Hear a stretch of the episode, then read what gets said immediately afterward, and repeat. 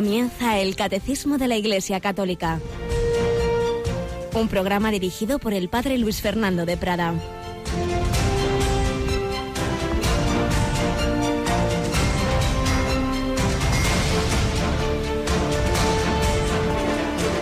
Alabados sean Jesús, María y José. Muy buenos días, muy querida familia de Radio María. Saludo a todos los que en esta mañana os conectáis con Radio María, recibo muchas veces correos o incluso nos encontramos personalmente, contáis cómo pues en casa o en el coche, camino del trabajo o del estudio, pues escucháis Radio María y este programa. Nos ponemos todos aquí a los pies del Señor a aprender de su doctrina, a escuchar su palabra, esa palabra que hoy en la Santa Misa nos va a decir a través del Evangelio de San Juan con esta frase que nos da tanta esperanza. En verdad, en verdad os digo, quien guarda mi palabra no verá la muerte para siempre. Ese miedo que en el fondo todos llevamos dentro, miedo a la muerte que se va manifestando, pues, por un lado en, enfermedades, en, sufrimientos, en, en ver cómo en cualquier momento aparece la muerte, pero también esa muerte psicológica. Huimos de aquello en lo que nos parece que perdemos la vida, en la que nuestra vida pues puede parecer insulsa, en la que buscamos formas de vivir y que muchas veces nos equivocamos y eso nos lleva al pecado. Huimos de esa muerte y nos aferramos a la vida, pero la vida verdadera está en Jesucristo, no está en los ídolos de este mundo, no está en el placer, en el poder, en el poseer. Por eso cada año la Iglesia nos invita a través del, sobre todo de la cuaresma, no solo, pero especialmente en este tiempo, a reorientar nuestra vida, a mirar al Señor, a dar la espalda a los ídolos y a encontrar la verdadera vida en Cristo resucitado. Nos preparamos a esa Pascua del Señor, pero para resucitar hay que morir. Hay que morir al pecado, hay que morir a todas esas tendencias que nos llevan a la muerte en realidad, que nos llevan a lo que nos hace daño. Por eso estamos intensificando en esta semana nuestras meditaciones y oraciones, nuestros ejercicios espirituales, y hoy de una manera particular porque es víspera de primer viernes de mes. Tenemos con nosotros un día más a Rocío García. Buenos días, Rocío. Buenos días. Y ya lo acabas de decir en la programación, que hoy tenemos esas tandas de ejercicios, doce y media, seis de la tarde, once de la noche, y por ello, al ser víspera de primer viernes de mes, tenemos nuestra hora santa, pero desplazada de hora. ¿Quieres repetirlo a quien no haya, te haya oído antes en la programación? Pues vamos a tener una noche orante de verdad. Muy orante. A las 10 en punto empieza esa hora santa que pueden seguir tanto por las ondas como con la página web de Radio María, con las imágenes. A las 10, repito, de la noche y después ya los ejercicios con el Padre Velasco.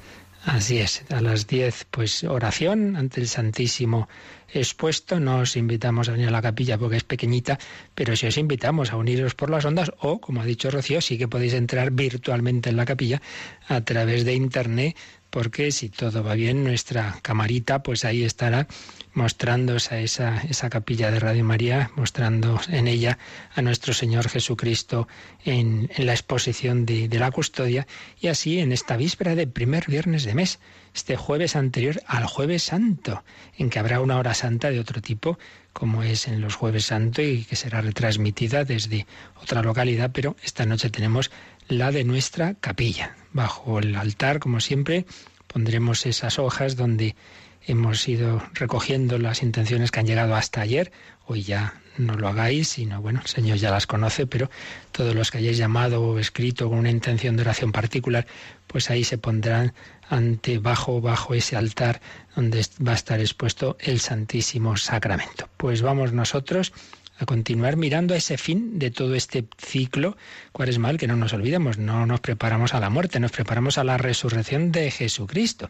Pero la semana que viene, la Semana Santa, y bueno, ya en esta semana es momento de intensificar nuestra meditación de la pasión, de la pasión y la muerte. Por eso, próxima semana, martes, miércoles y jueves, en vez de hacer, de tener este programa en directo, tendremos todo charlas y meditaciones sobre la pasión. Y concretamente el martes santo emitiremos ese Via Crucis que hemos grabado recientemente sobre un texto de Paul Claudel y José María Pemán, que ya alguna vez que lo hemos emitido muchos lo habéis pedido. La verdad es que es un texto precioso y grabado pues con una música que nos ayuda a meternos en oración, pues eso lo emitiremos eh, a estas horas el martes santo y miércoles y jueves pues otras reflexiones sobre la pasión. Pues que con todo ello nos preparemos a celebrar esa, esa Pascua del Señor, esa pasión, muerte y resurrección de nuestro Señor Jesucristo, nuestro Salvador, nuestro Redentor.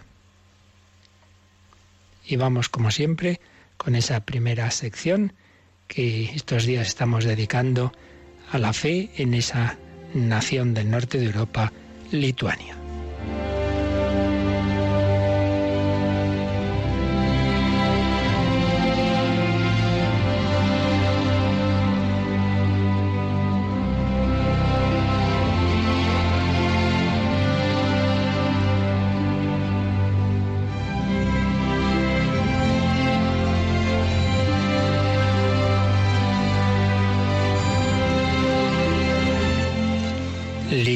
Hemos hablado en estos días anteriores de cómo Jesucristo ha muerto y resucitado por todos los hombres de todos los pueblos y cómo ha ido llegando, conquistando esas diversas naciones, los diversos corazones, y como en la historia, la historia de la fe, la historia de la Iglesia en una nación, pues también como en su propia vida, momentos de cruz, momentos de muerte, momentos muy difíciles, pero como está siempre ahí el Señor y como al final triunfa, como triunfó en su resurrección, triunfa Jesús en su cuerpo místico.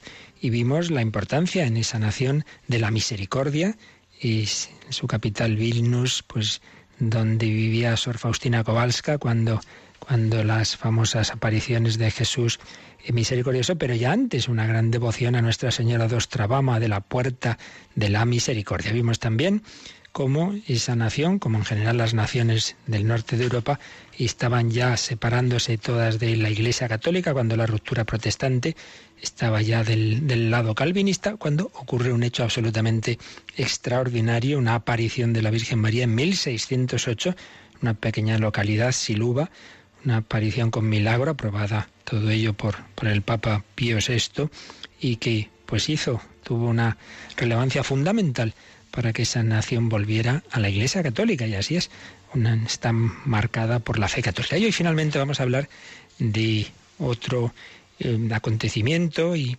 lugar muy significativo, quizá de los tres el que más podamos conocer, y es la colina de las cruces, la colina de las cruces que se encuentra en la carretera que va de Kaliningrado a Riga, a 12 kilómetros de una ciudad, de Sayulay, una colina donde hay cientos de miles de cruces que han sido colocadas a lo largo de los, de los años, han sido colocadas por muchísimos católicos y cientos de miles, como, como digo.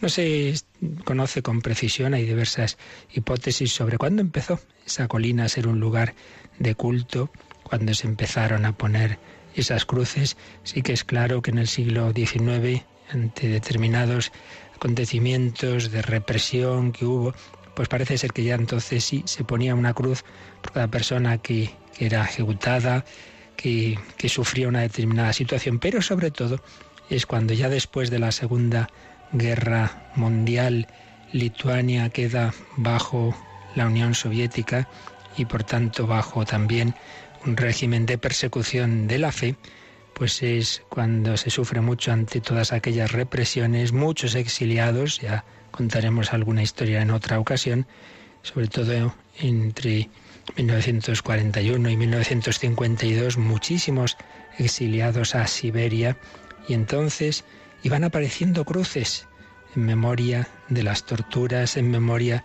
de los que murieron, o también como signo de agradecimiento por aquellos que volvían del exilio. Cruces de muchos tamaños con diversas inscripciones. Todo ello se convirtió en una especie de manuscrito de la vida de los creyentes, de las personas sencillas que tanto sufrían. La cruz, la cruz, signo de, de, la, de la muerte de nuestro Señor Jesucristo, pero que iba a resucitar, claro. Era todo un signo de la fe frente a esa ideología que quería acabar con la fe, que consideraba la religión el opio del pueblo. Entonces, en 1961, el gobierno decidió terminar con la colina de las cruces. Se quemaban, se quemaron las cruces de madera, las de metal usadas como chatarra, las de piedra y cemento enterradas, pero al poco tiempo volvían a aparecer las cruces. Entonces lanzaban allí esas grandes máquinas, los bulldozer, para arrasar con todo.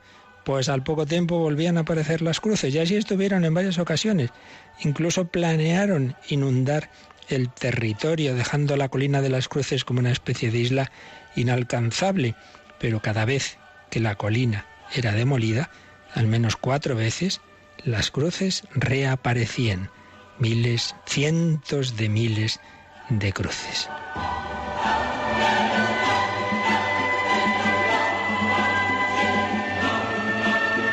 Ya en 1985 dejaron en paz la colina y en 1989, como sabemos, cae el régimen comunista, va cayendo en esos países del este de Europa y ya a partir del año 90 también afecta eso a los países bálticos.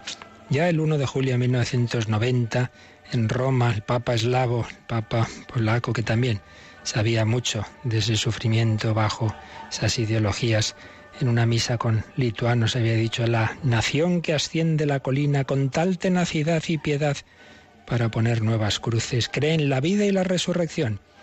Bueno, pues al final todo aquello cayó y el 7 de septiembre de 1993 San Juan Pablo II rezaba en la colina de las cruces y dejó también allí un crucifijo. Por fin mi corazón inmaculado triunfará, dijo la Virgen en Fátima, y ahí lo vemos también en esa colina de las cruces. Tantos años de sufrimientos, tantas muertes, pero al final también Cristo resucitó en Lituania.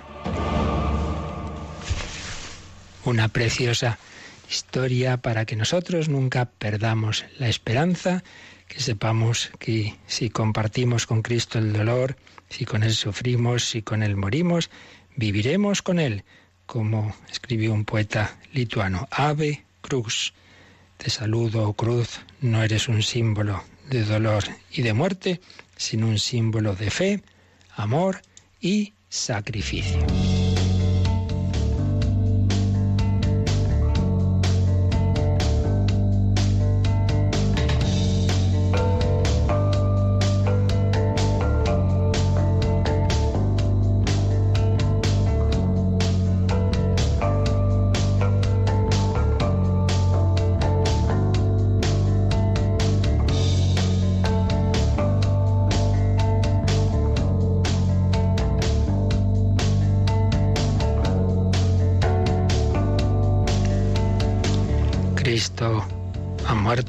Y ha resucitado y nos ha salvado por ese misterio pascual. Realmente toda su vida, desde la encarnación hasta la resurrección, es una unidad, es una vida humana vivida por el Hijo de Dios, reparando todos nuestros pecados. Una vida humana vivida en obediencia al Padre, en amor al Padre y a los hombres, compensa sobreabundantemente todos nuestros noes, ese sí sostenido de Jesús que va a inspirar también el sí de María y aquí la esclava del Señor, pues va a ser el camino de nuestra redención. Hemos sido redimidos por las acciones libres de ese hombre que es el Hijo eterno de Dios, ese Dios hecho hombre. Y esa redención culmina, como decimos, en, en la resurrección.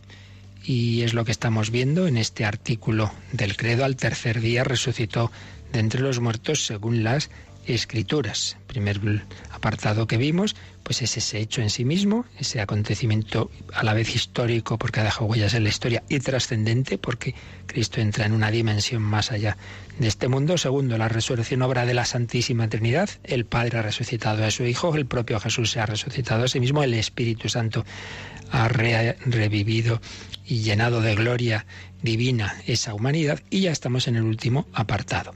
Sentido y alcance salvífico de la resurrección. Porque a veces hemos visto la resurrección simplemente, pues bueno, como una especie de confirmación de lo anterior, pero como que lo importante hubiera sido simplemente que Jesús ha muerto, Jesús nos ha salvado en la cruz. No, no, no, no. Nos ha salvado con todo y por supuesto con su resurrección. Si no hubiera resucitado, no estaríamos salvados. Habría sido pues la muerte de alguien bueno que ha dado la vida por nosotros, pero quién sabe si eso ha tenido, es, realmente ha sido fructífero o no. Con la resurrección vemos que sí, que el Padre confirma, confirma en la obra de su Hijo, sus palabras, su identidad y nos comunica el Espíritu Santo, Cristo resucitado. Es Él el que nos trae la salvación a cada uno en particular. Cristo ha muerto por todos, sí, pero esa redención objetiva tiene que llegar a cada uno de nosotros, redención subjetiva. Por ejemplo, a Pablo, a Saulo le llega en el camino de Damasco, ¿quién eres, Señor? Yo soy Jesús a quien tú persigues. Cambia su corazón y luego pues el Señor le envía a la iglesia, porque Cristo no está separado de su iglesia, porque me persigues. Y si está persiguiendo a los cristianos, al perseguir a los cristianos persigue a Cristo. Pues también ese Cristo que que entra en su vida, que cambia su corazón, pero no es una cosa al margen de la iglesia, porque le dice, bueno, vete a Damasco, ya se te dirá lo que tienes que hacer. Y de hecho ahí va a ir un discípulo, Ananías, que lo va a bautizar, va a entrar en la iglesia. La iglesia no es una especie de institución burocrática y lo que importa es que yo me relacione con Cristo a mi aire, no. En la iglesia está el encuentro con Cristo a través de los medios que el propio Jesús nos ha dejado, sobre todo los sacramentos y la misma palabra de Dios vivida en la Iglesia. Bien, pues Jesús resucitado nos da esa gracia de la salvación. Y es lo que estamos viendo en este apartado. Ayer vimos el número 651, donde se recuerda la importancia de la resurrección. Si Cristo no ha resucitado, vana es nuestra predicación y vana es nuestra fe, dice San Pablo en la primera carta a los Corintios. La resurrección constituye, en primer lugar, la confirmación de todo lo que Cristo hizo y enseñó. Todas las verdades encuentran su justificación en, en, Cristo resucitado. Si Cristo al resucitar ha dado la prueba de su autoridad divina, pues ya podemos creer lo demás. Por eso terminábamos leyendo un número marginal que nos pone aquí el catecismo, el 274, donde dice que nada es imposible para Dios. Ese Dios que ha creado el mundo, el universo este increíble de la nada, pues también ha resucitado, pues también puede hacer cualquier otra cosa, como es, por ejemplo, la Eucaristía, que lo que nos sigue pareciendo pan y vino, realmente en lo más hondo no, es eso, sino que es el cuerpo de, de Jesucristo, Cristo resucitado. La resurrección, culminación de los misterios redentores, centro de nuestra fe. Por eso, antes de seguir al siguiente número, nos viene bien leer, recordar lo que escribió el Papa Francisco en su primera encíclica, la que ya estaba en buena medida preparada por Benedicto XVI, la encíclica sobre la fe, Lumen Fide. Su número 17 nos habla de cómo la resurrección pues es la, el fundamento definitivo de que podemos poner nuestra fe y confianza en Dios. Dice así, en la muerte de Cristo manifiesta la total fiabilidad del amor de Dios a la luz de la resurrección. En cuanto resucitado, Cristo es testigo fiable, digno de fe, apoyo sólido para nuestra fe. Si Cristo no ha resucitado, vuestra fe no tiene sentido, dice San Pablo. Si el amor del Padre no hubiese resucitado a Jesús de entre los muertos, si no hubiese podido devolver la vida a su cuerpo, no sería un amor plenamente fiable, capaz de iluminar también las tinieblas de la muerte.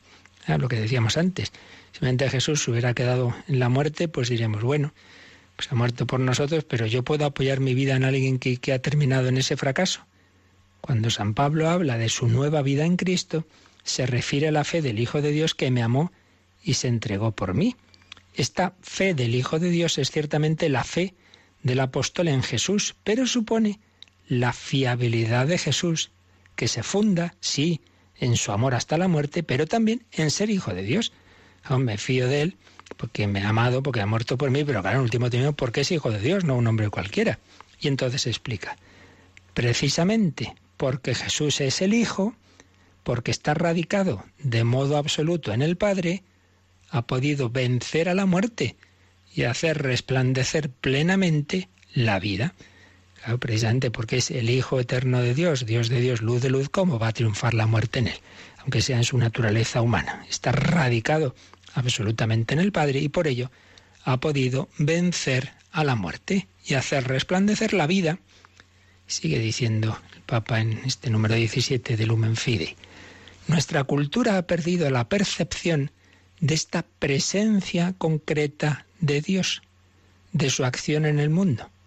Pensamos que Dios solo se encuentra más allá, en otro nivel de realidad, separado de nuestras relaciones concretas. Esto es muy importante. Mucha gente dice, no, sí, sí, sí, yo creo en Dios, sí, hombre, algo tiene que haber. Dios ha hecho este mundo, bueno, sí, muy bien, pero un Dios qué tiene que ver con tu vida.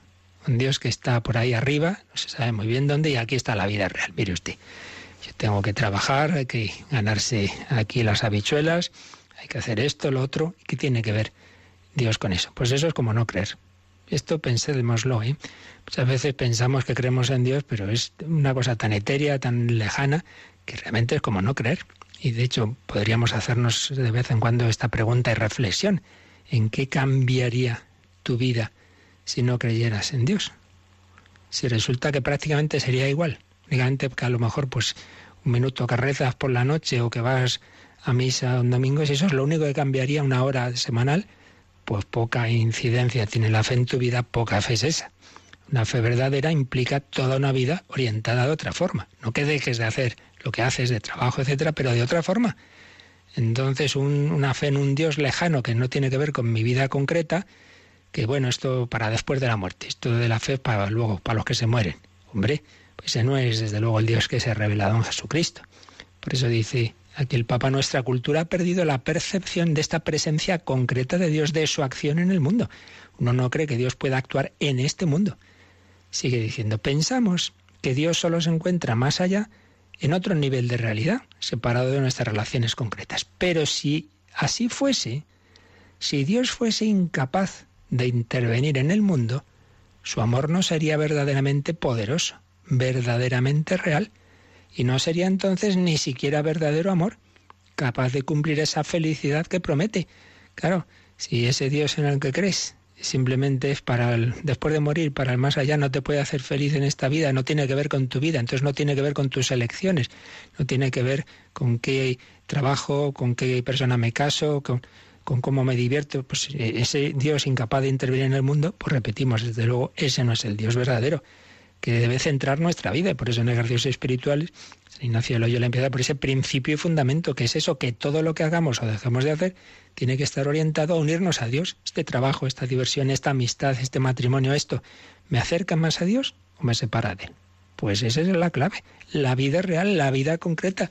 Un Dios que tiene que ver con todo lo que hacemos, no un Dios ahí muy lejano y que solo viene a cuento pues para rezar un poquito el domingo y para cuando nos ponemos malos y hay problemas rezar. Hombre, no. Por eso sigue diciendo la encíclica, si fuera esto así, esa, esa idea de ese Dios lejano, creer o no creer en él sería totalmente indiferente. Que usted crea o que no crea, si al final los cristianos hacemos, pensamos y vivimos como todo el mundo, pues ya me dirá usted qué clase de fe es esa.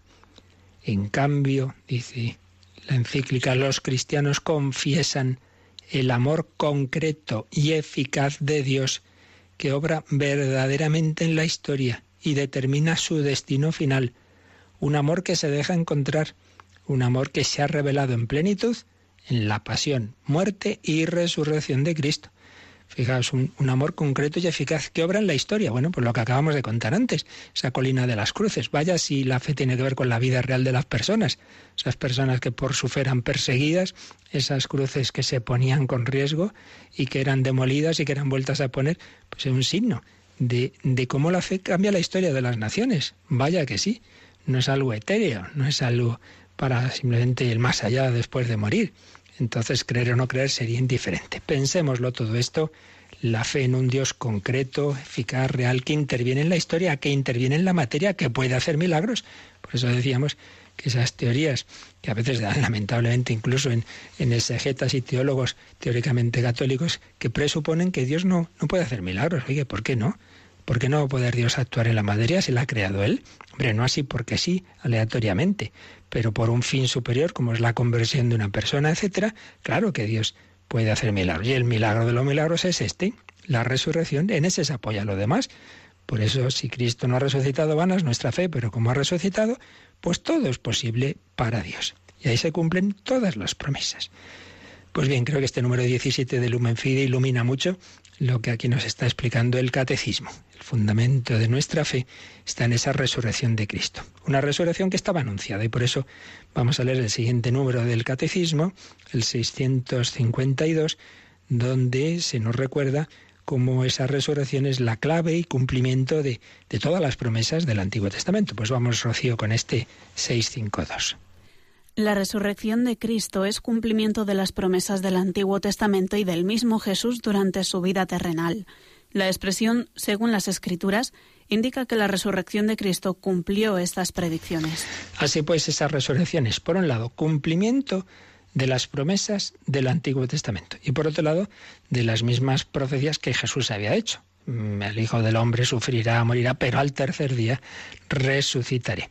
Y luego se nos habla de esa expresión de que ha resucitado según las escrituras. Bueno, pues vamos a ver estas tres ideas rápidamente. Primero, es cumplimiento de las promesas del Antiguo Testamento. Esto hemos hablado en varias ocasiones y aquí el catecismo cita, cita un, pasaje famoso que es el capítulo 24 de, San Lucas. Y en primer lugar cita ese camino de Maús, esos discípulos eh, que Jesús se pone a caminar con ellos, ellos no, no lo reconocen al principio y Jesús ve que están desanimados, tristes, pero ¿qué os pasa?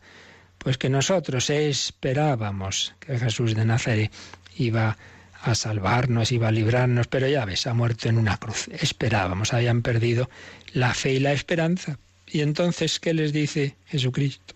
Pues nos cita aquí el Catecismo Lucas 24, 26 y siguientes. ¿Acaso no era necesario que el Mesías, el Cristo, padeciera esas cosas para entrar en su gloria? Pero vamos a ver. Eso que, que a vosotros os ha hecho perder la esperanza, esa pasión, esa cruz, ¿pero acaso no era necesario? ¿Pero acaso no estaba eso anunciado? Y por eso sigue el siguiente versículo. Y comenzando por Moisés y continuando por todos los profetas, les fue explicando todos los pasajes de la Escritura que se referían a él.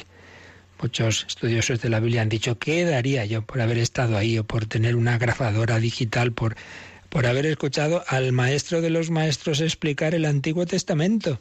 Les fue interpretando, explicando todos los pasajes de la Escritura que se referían a él.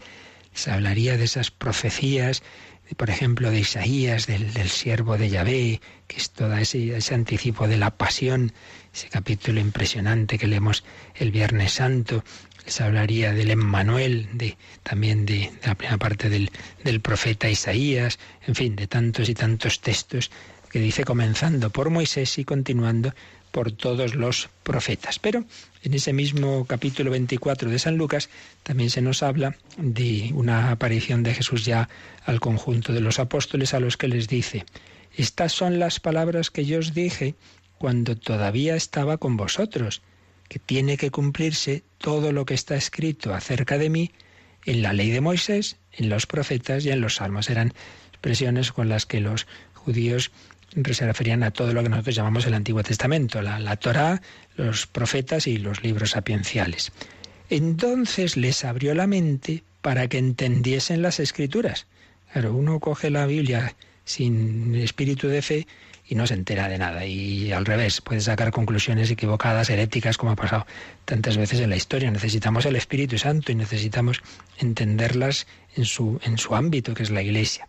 Entonces les abrió la mente para que entendieran las escrituras y les dijo, fijaos, aquí viene la clave, así está escrito, que el Cristo tenía que padecer, que al tercer día había de resucitar de entre los muertos y que en su nombre había de predicarse la conversión para el perdón de los pecados a todas las naciones, comenzando por Jerusalén. Vosotros sois testigos de esto. Pues es fundamental. Está escrito que el Cristo tenía que padecer. Está escrito, es lo mismo que Cristo ha sufrido, ha muerto, ha resucitado, según las escrituras. Es decir, estaba anunciado.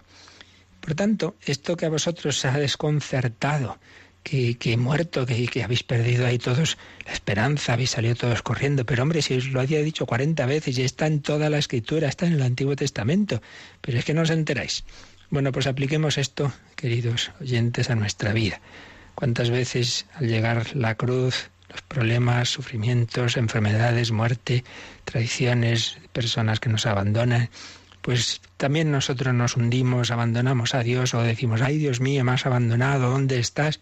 Pues ahí, ahí, ¿dónde está? ¿Dónde estaba el Padre en, en la pasión? Pues con Jesús, Pero el mismo Jesús quiso sentir eso que nosotros sentimos y, y pudo decir con el Salmo, Dios mío, Dios mío, ¿por qué me has abandonado? Pero sabía que no era así. De hecho, muere diciendo, Padre, a tus manos encomiendo mi espíritu.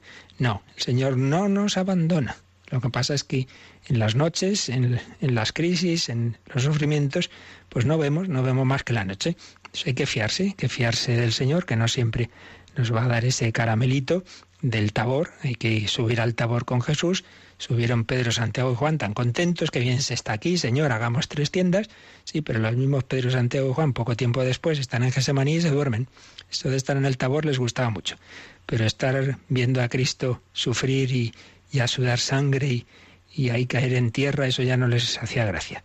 Pues hay que estar con el Señor en lo bueno y lo malo, las duras y las maduras, la salud y la enfermedad, como se dice en el matrimonio, y confiar en que por la cruz a la luz, este es el camino. Ya está anunciado, estaba anunciado en Jesús y está en nosotros. También nosotros tendremos en nuestra vida misterios gozosos, misterios luminosos y misterios dolorosos. Pero si los vivimos todos con Jesús y María, pues entonces llegaremos a los misterios gloriosos.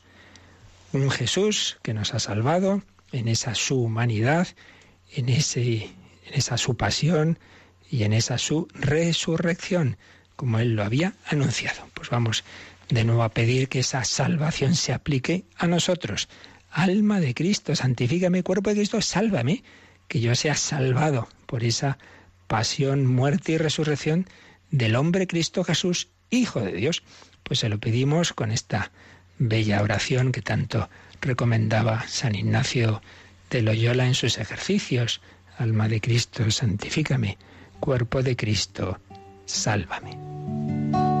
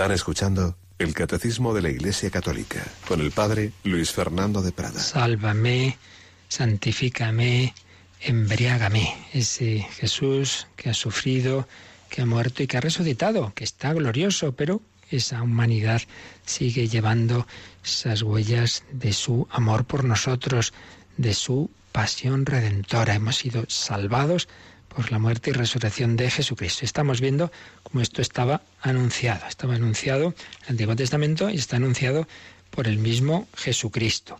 Y así el catecismo nos recuerda Lucas 24, pero también nos recuerda algunas de esos anuncios que Jesús hace durante su vida terrenal.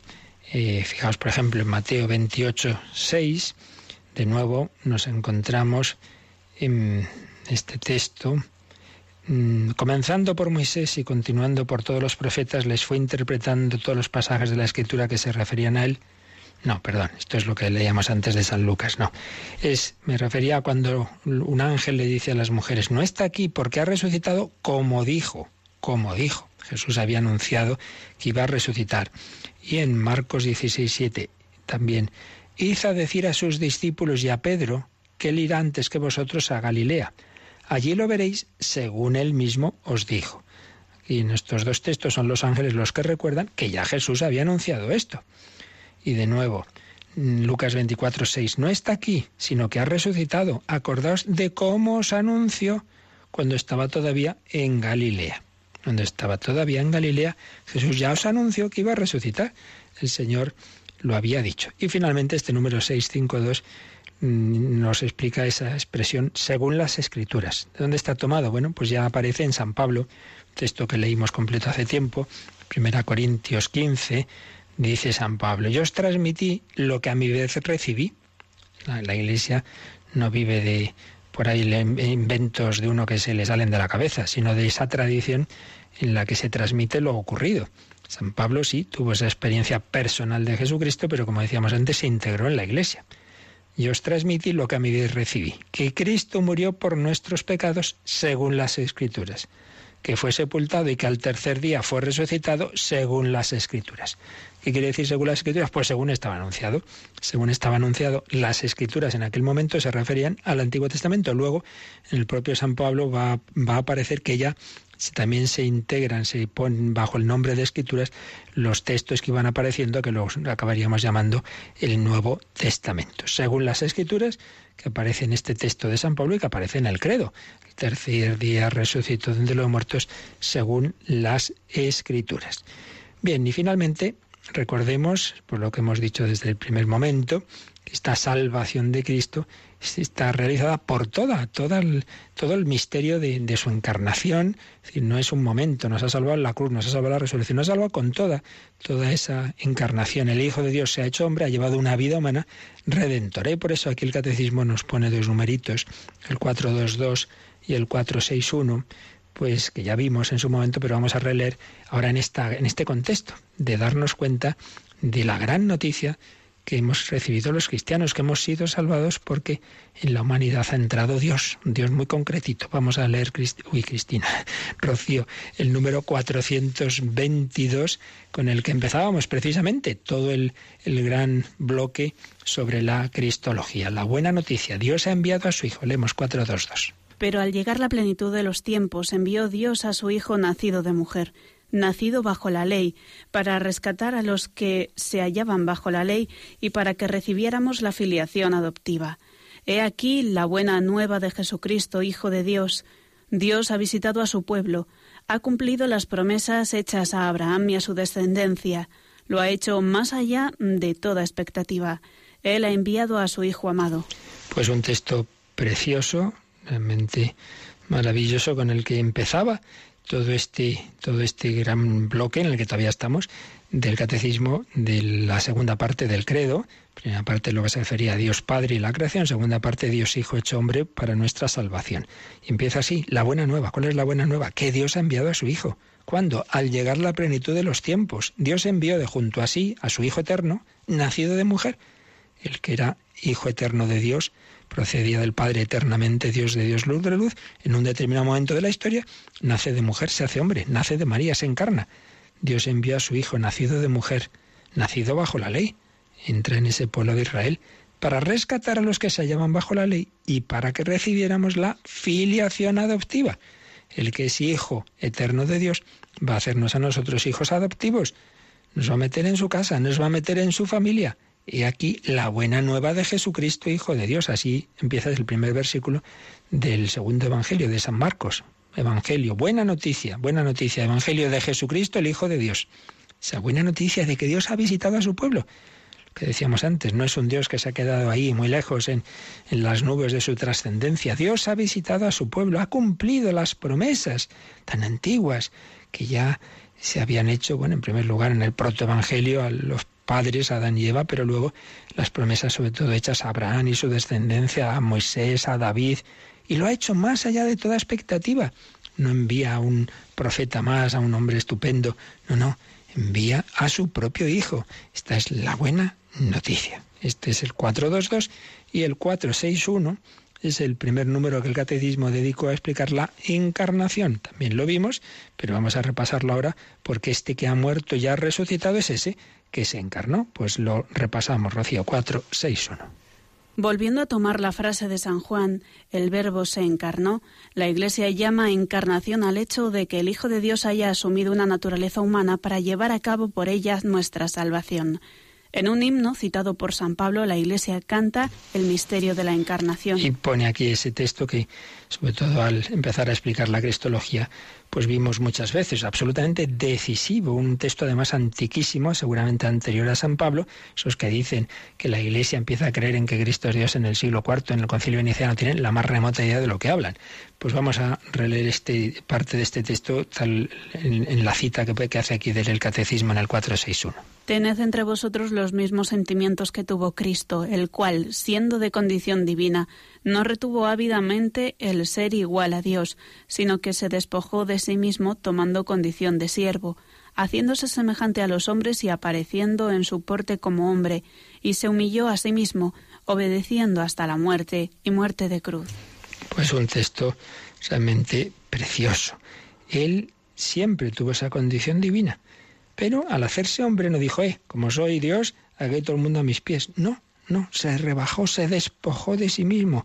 Pareció como un hombre más, en una nación sencilla, pobre, en una aldeilla, Nazaret, en un trabajo sencillito, luego en una vida pública pues ni, ni teniendo ni dónde reclinar la cabeza, y luego ya el colmo de los colmos se humilló a sí mismo obedeciendo hasta la muerte y muerte de cruz. Pero hombre, ¿hacía falta todo eso? Pues no, pero el Señor ha querido escoger ese camino de descenso. Y luego, eso sí, ese que había descendido, ese que se ha humillado de esa manera, ese que ha muerto como un malhechor, como un blasfemo, crucificado, el Padre le ha, le ha dado la gloria. Ahora, como hombre, siempre había sido, decimos, había tenido esa condición divina, pero ahora incluso ese hombre Cristo Jesús, ese crucificado, es el Señor, es el Quirios. Por eso ese texto, si lo seguimos leyendo, termina diciendo que, que al nombre de Jesús toda rodilla se doble en el cielo, en la tierra, en el abismo. Y toda lengua proclame, Jesucristo es Señor, Quirios el nombre griego que se aplicaba a Yahvé, a Dios, en el Antiguo Testamento en su traducción griega. Pues que todos reconozcan que ese que está en la cruz es el Señor, es el Dios creador, puede ser, ese es el misterio, ese es el centro de nuestra fe.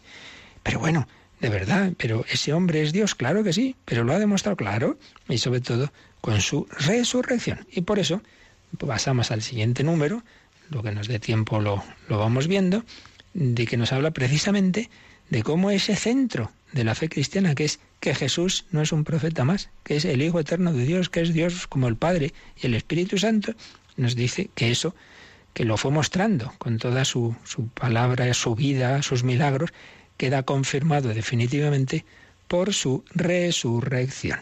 Pues vamos a leer, Rocío, este número 653. La verdad de la divinidad de Jesús es confirmada por su resurrección. Él había dicho, cuando hayáis levantado al Hijo del Hombre, entonces sabréis que yo soy. La resurrección del crucificado demostró que verdaderamente Él era yo soy, el Hijo de Dios y Dios mismo.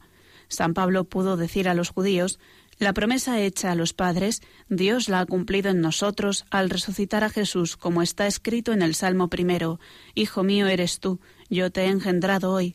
La resurrección de Cristo está estrechamente unida al misterio de la encarnación del Hijo de Dios, es su plenitud según el designio eterno de Dios. Bueno, un número larguillo y, denso y profundo, muy importante. La verdad de la divinidad de Jesús es confirmada por su resurrección. Y nos pone aquí el catecismo una frase de Jesús muy misteriosa que aparece en Juan 8:28, cuando en esas diatribas que tenía con, con muchos de sus escribas y fariseos les dice, cuando hayáis levantado al Hijo del Hombre, entonces sabréis que yo soy. Pero bueno, ¿qué quiere decir esto? Cuando hayáis levantado, pues se refiere a la cruz. Cuando me hayáis crucificado, entonces sabréis que yo soy. que eres quién. No, es que el yo soy, como dice más adelante el catecismo, eh, tiene esa resonancia del nombre de Yahvé. Cuando Moisés ante la zarza ardiente dice, pero, pero, ¿quién eres, Señor? Cuando vaya a los a mi pueblo, ¿quién le digo que me ha enviado? Diles, yo soy el que soy. Yahvé, yo soy. Cuando hayáis levantado al Hijo del Hombre sabréis que yo soy. Es decir, que se iba a manifestar su divinidad tras esa misteriosa exaltación de la cruz, porque ese crucificado es el que va a resucitar, pero va a llegar, va a llevar siempre, lo hemos repetido muchas veces, esas mismas llagas. Y la nuestra señal, la señal del cristiano va a ser esa cruz, no porque nos quedemos en ella, no. Jesús ha resucitado. Por eso sigue diciendo el catecismo, la resurrección del crucificado demostró que verdaderamente Él era yo soy, es decir, Él era Yahvé, Él era el Hijo de Dios y Dios mismo. Este es, este es el misterio de los misterios. Este es el punto clave que distingue a un cristiano de, otros. El cristiano no simplemente cree en Dios, en Dios creen todos los creyentes de cualquier religión. Lo decisivo es que creemos que ese Jesús, ese yo suyo, es un yo divino. Es el Hijo de Dios sin, sin, negar esa distinción de personas, el Padre, el Hijo y el Espíritu Santo, pero el Padre y yo somos uno y por tanto el que me ve a mí ve al Padre y por tanto es Dios mismo en, en esa segunda persona de la Trinidad. La resurrección del crucificado ha demostrado que verdaderamente Él era el Hijo de Dios y Dios mismo. Por eso, dice San Pablo, pudo decir a los judíos, la promesa hecha a los padres, Dios la ha cumplido en nosotros al resucitar a Jesús. Y entonces interpreta San Pablo, y en algún otro lugar aparece del Nuevo Testamento, que ese salmo que dice, Hijo mío, eres tú, el Salmo segundo, 2.7, Salmo 2.7, Hijo mío, eres tú, yo te he engendrado hoy. Si hoy no es que en un momento dado el Padre engendra al Hijo, el, Padre engendra al Hijo eternamente, pero, pero lo aplicaron eh, San Pablo y los primeros cristianos vieron ahí que ese yo te he engendrado hoy se cumplía en la resurrección en el sentido de que es como un nacer de nuevo, claro, ese Jesús que estaba en el sepulcro muerto es, es como, como revive, renace al resucitar, en ese sentido, yo te he engendrado hoy, yo te he engendrado hoy. Y dice finalmente este número que la resurrección de Cristo está estrechamente unida al misterio de la encarnación del, del, Hijo de Dios. Es su plenitud según el designio eterno de Dios. El Hijo de Dios se ha hecho hombre, sí, pero parece un hombre, un hombre cualquiera, parece un hombre más, como hemos visto en ese cántico de, de, de Filipenses, ¿verdad? De, que, de San Pablo. Parece, parece, parece uno, uno cualquiera. Pues no, ahora vemos que es la, que ese no es un hombre cualquiera, que es el Hijo eterno de Dios y que eso se manifiesta de una manera muy clara en su resurrección. Jesucristo es el Hijo de Dios, pero es ahora cuando se ve de una manera clara. Antes estaba oculto, estaba oculto. Sí que tuvo ese destello en la, en la transfiguración, pero era definitivamente en la resurrección Jesucristo pues manifiesta esa su, su plenitud divina. La encarnación eh, culmina en la resurrección. Bien, pues este es el centro de nuestra fe. Este número todavía tiene mucho que, que profundizar, pero bueno, ya lo haremos más adelante. Vamos a dejarlo aquí. Tenemos bastante para, para meditar hoy, para agradecer al Señor, que no es un Dios lejano, que no es un Dios que se ha quedado allá en la estratosfera, que es ese Dios que ha compartido nuestra vida, nuestros dolores, nuestra muerte, pero que también al resucitar nos invita a compartir su vida eterna. Si con Él sufrimos, reinaremos con Él. Si con Él morimos, viviremos con Él. Esta es nuestra fe, esta es nuestra esperanza. Pues lo agradecemos y tenemos ahora también nuestro momento de, de consultas y de compartir pues cualquier cosa que queramos sobre esa nuestra fe. Participa en el programa con tus preguntas y dudas. Llama al 91 153 8550. También puedes hacerlo escribiendo al mail catecismo. Catecismo arroba radiomaria.es.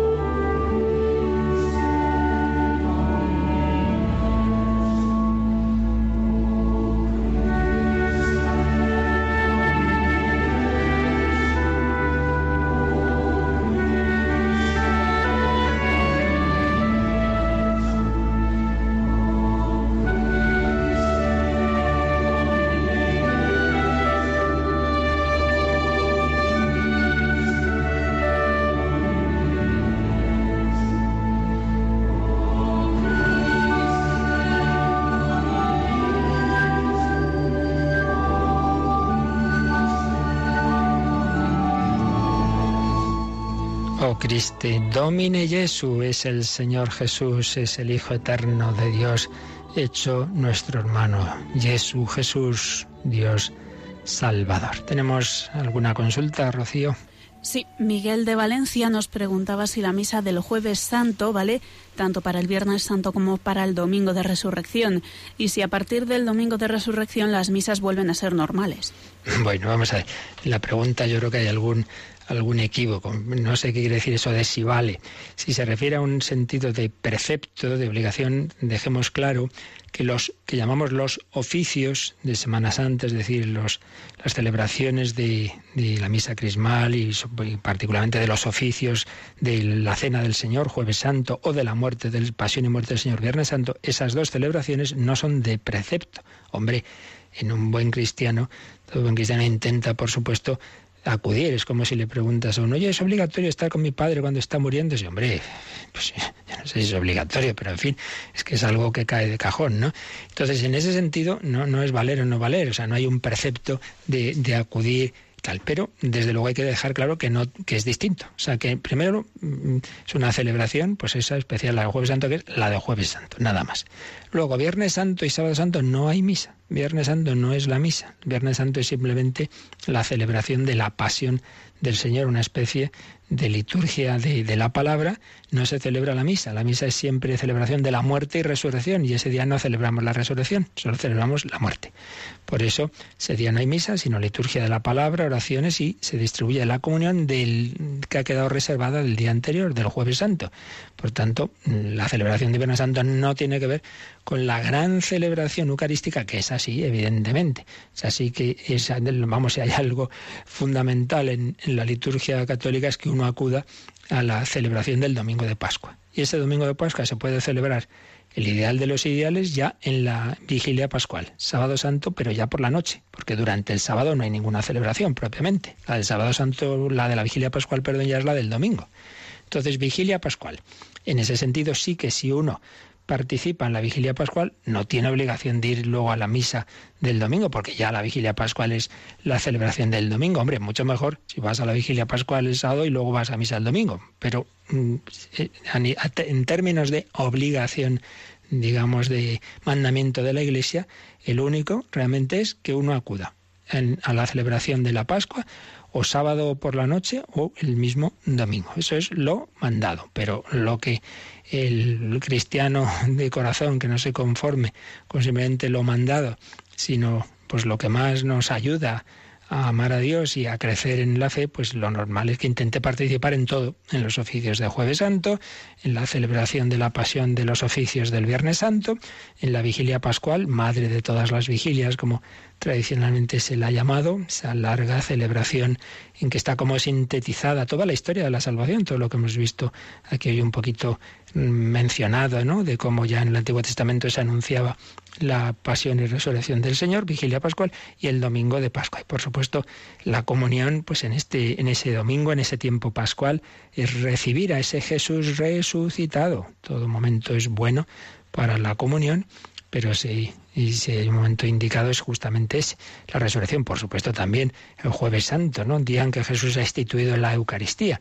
En fin, días muy grandes para celebrar pero que sepamos distinguir que lo que ella es a un nivel de mandamiento de la Iglesia, no hay ese precepto como tal de los oficios de Jueves Santo, de Viernes Santo, que no son es distinto, es algo muy distinto a esa misa eh, que se celebra en la vigilia pascual y el domingo. Y luego, en efecto, ya a partir del, del, bueno, del propio domingo, pues ya la celebración de la misa es no tiene nada especial, bueno, que es el tiempo pascual y que está el aleluya por todos lados, el aleluya que no hemos dicho en cuaresma, el gloria, el te deum en, la liturgia de las horas, pero digamos ya es en efecto la celebración ordinaria. Los, las celebraciones fuera de lo normal son los oficios de jueves santo, de viernes santo, la vigilia pascual y también esa misa crismal que Mm, se suele celebrar o, el jueves por la mañana, el Papa lo hace el jueves santo por la mañana, y en las diócesis martes o miércoles santo se consagran los óleos, se renuevan las promesas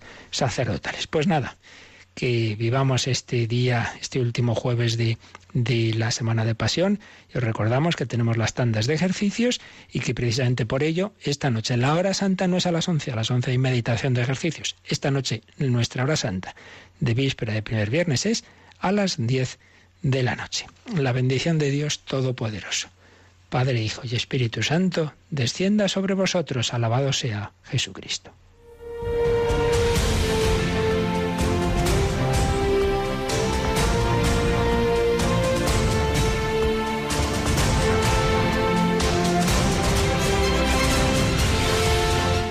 Han escuchado en Radio María el Catecismo de la Iglesia Católica. Un programa dirigido por el Padre Luis Fernando de Prada.